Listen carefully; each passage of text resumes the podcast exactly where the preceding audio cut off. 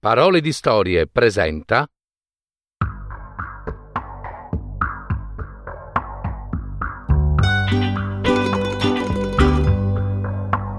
La legge della vita e altre storie. Favole di Virna Chessari. Adattate e messe in voce da Gaetano Marino. C'era una volta un grosso ragno peloso che attendeva un moscone nero, standosene a testa in giù, immobile e ben piazzato nella propria tela. Quel moscone nero, che sembrava intontito, da un po' di tempo gli svolazzava intorno. Cadrà sicuramente nella mia trappola. I miei fili invisibili lo agguanteranno e non avrà scampo. Pensò il ragno peloso, mentre già pregustava il nutriente pasto. Zzz, zzz, e ancora zzz, zzz. Suonava intanto il battito d'ali del moscone nero. Uela, signor ragno pelosissimo, ma perché te ne stai lì, fermo e solo soletto? esclamò il moscone nero, sogghignando. Il grosso ragno non rispose e pensò: Eh, è fatta, è fatta. Presto questo tantolone di moscone nero cadrà nella mia tela e gli succhierò la vita lentamente. Zzz, zzz, e ancora zzz, zzz. Dopo un po' il moscone nero, a forza di battere le alucce, si stancò di volare. Zzz, zzz, e ancora zzz, zzz. Uffi, uffi, sono stanco. Voglio provare anch'io a guardare giù, da quassù e a testa in giù, come fai tu appeso alla tua tela. Posso? Il ragno peloso non rispose. Il suo sguardo era immobile. Nemmeno un battito di zampette cigliose lo tradirono. E, e sono sicuro, ragnetto caro, che se dovessi cadere tu, eh, tu mi aiuterai, n'è vero? continuò il moscone nero con uno sguardo di complicità. Ma certamente, amico moscone, rispose il ragno peloso. Poi pensò, e sarà dolce pure il tuo riposo. Vieni, vieni nella mia tela. Il moscone nero si mise a testa in giù aggrappato alla tela del ragno peloso e in un momento. Beh, quel che poi accadde possiamo facilmente immaginarlo. Ecco, vedete, il bene nostro e il bene degli altri non sempre stanno insieme. Eh no, non coincidono. Questa è la regola feroce della natura e del sopravvivere, la legge della vita, come accade al seme di un frutto che dopo aver germogliato deve morire perché possa generare nuova vita e perché la storia possa continuare. Non c'è morte senza vita per chiunque nessuno escluso. Persino le stelle dell'universo, sin dall'origine del tutto, nascono e muoiono e generano nuova vita.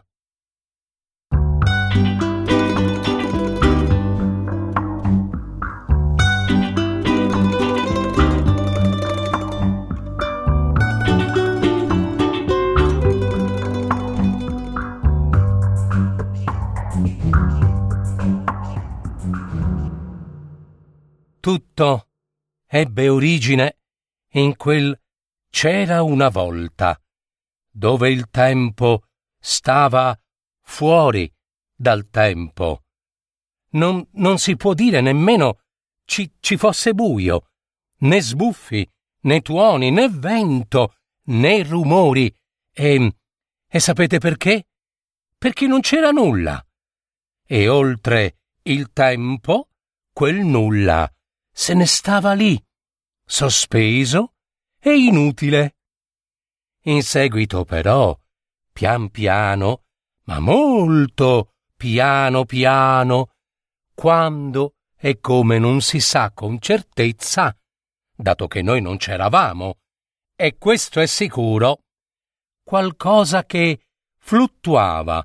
In questo nulla non resistette, si strinse a sé, così forte, ma così forte che, alla fine, boom, boom, una grande luce prese forma, ma non era una forma finita, era l'infinito, o meglio, era l'universo infinito immerso nel caos, nel disordine, nei rumori di stelle in frammenti, pezzetti incandescenti che navigavano o cadevano, pensate come vi pare, senza una meta, senza fermarsi mai. Lo so, è un bel caos anche raccontarvelo, ma non è colpa mia, credetemi. Insomma, in mezzo a questo caos che vagolava nell'universo, un coccio di stella cominciò a raffreddarsi, prendendo pian piano, ma molto piano piano, la forma di una palla, o quasi, leggermente schiacciata sopra e sotto, o sotto e sopra, o di là o di qua, insomma fate come vi pare, va. Bene, una quasi palla che pian piano, ma molto piano piano, si raffreddò, divenendo quella che oggi tutti conosciamo, la Terra, mantenendo quel magma di calore al centro.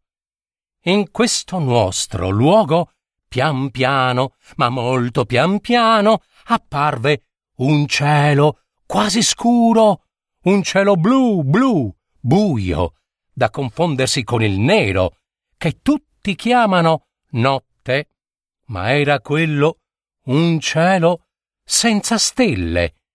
In questo buio solo Siami, il piccolo gatto randagio dal pelo setoloso, era capace di vedere.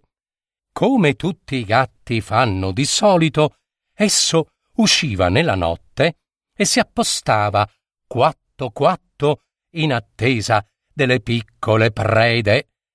Ma la notte era lunga e silenziosa e Siami era l'unico gatto in quella valle. Un bel dì, rivolto all'oscuro cielo, Siami miagolò. Cielo, cielo, dimmi, ma perché ti vedo solo io? E il cielo gli rispose con uno sbuffo di vento dritto sul muso grigio. Tu credi di vedermi, siami, ma io sono immensamente infinito e spesso debbo raccontare la vita di voi tutti, animali e uomini. Allora, gentile signor cielo, cielo, puoi tu raccontarmi qualcosa della vita che conosci? Per favore, domandò Siami.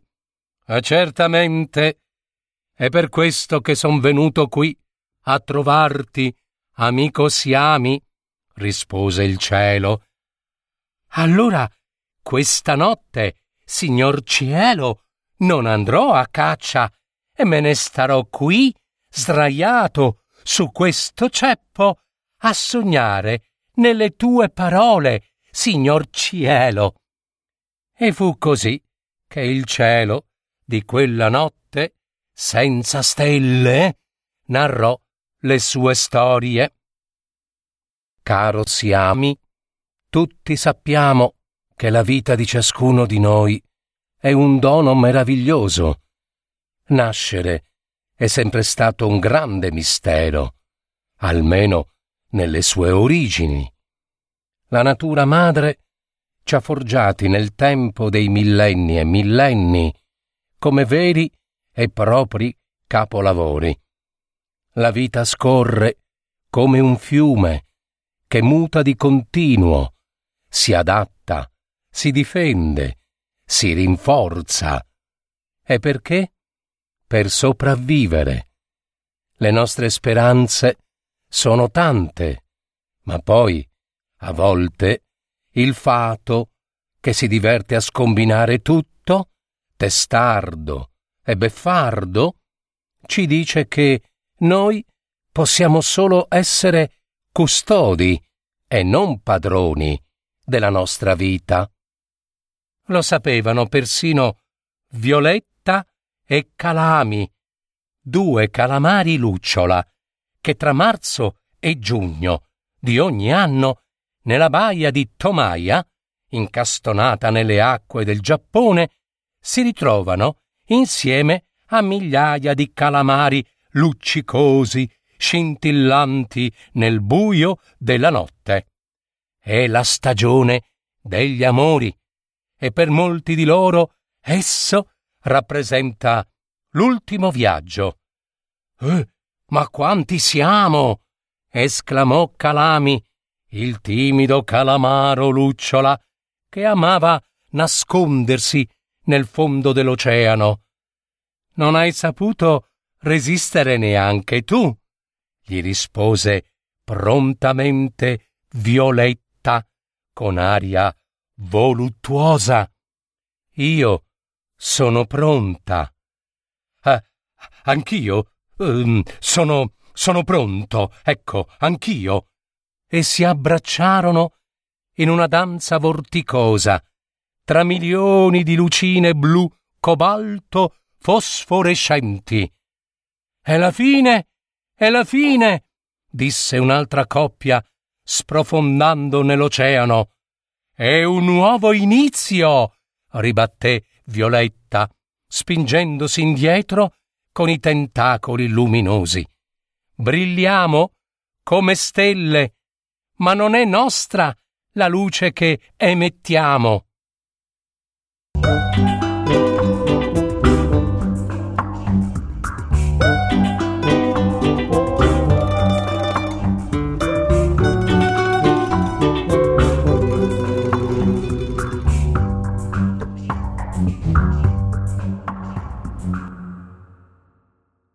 A proposito della nostra vita, tutti sappiamo che nello scorrere dell'esistenza di ciascuno ci sono storie che ci raccontano la vita degli altri per quel che, ahimè, solo noi, dal nostro punto di vista, vi osserviamo e di cui spesso mal giudichiamo. Il nostro vizio grave, tra gli altri, dello stare a questo mondo è tutto qui. Vizio di cui anche un re buono rimase vittima in questa favola della tartaruga d'oro. Essa era una tartaruga dorata che stava nel giardino del re buono, bellissima, e adornava con la sua luce la maestosa fontana reale.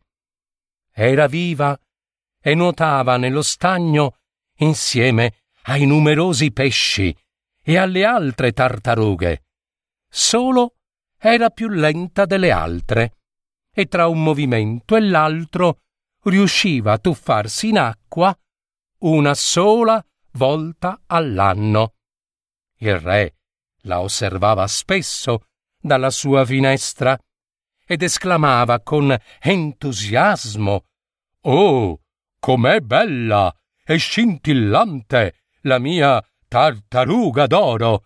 le piace proprio farsi notare, è fiera delle sue squame dorate e del suo scudo luccicante.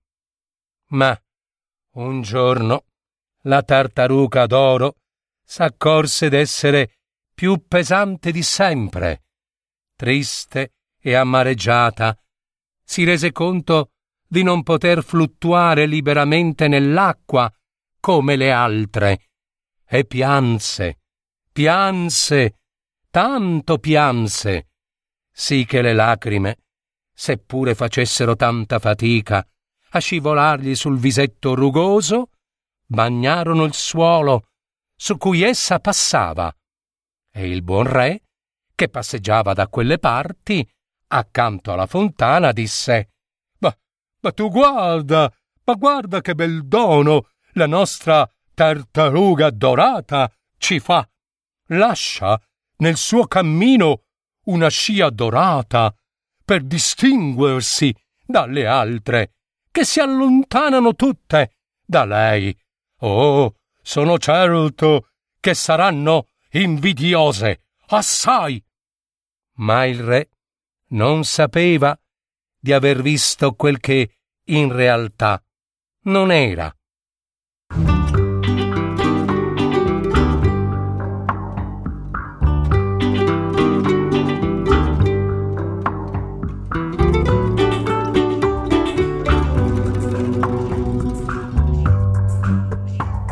Thank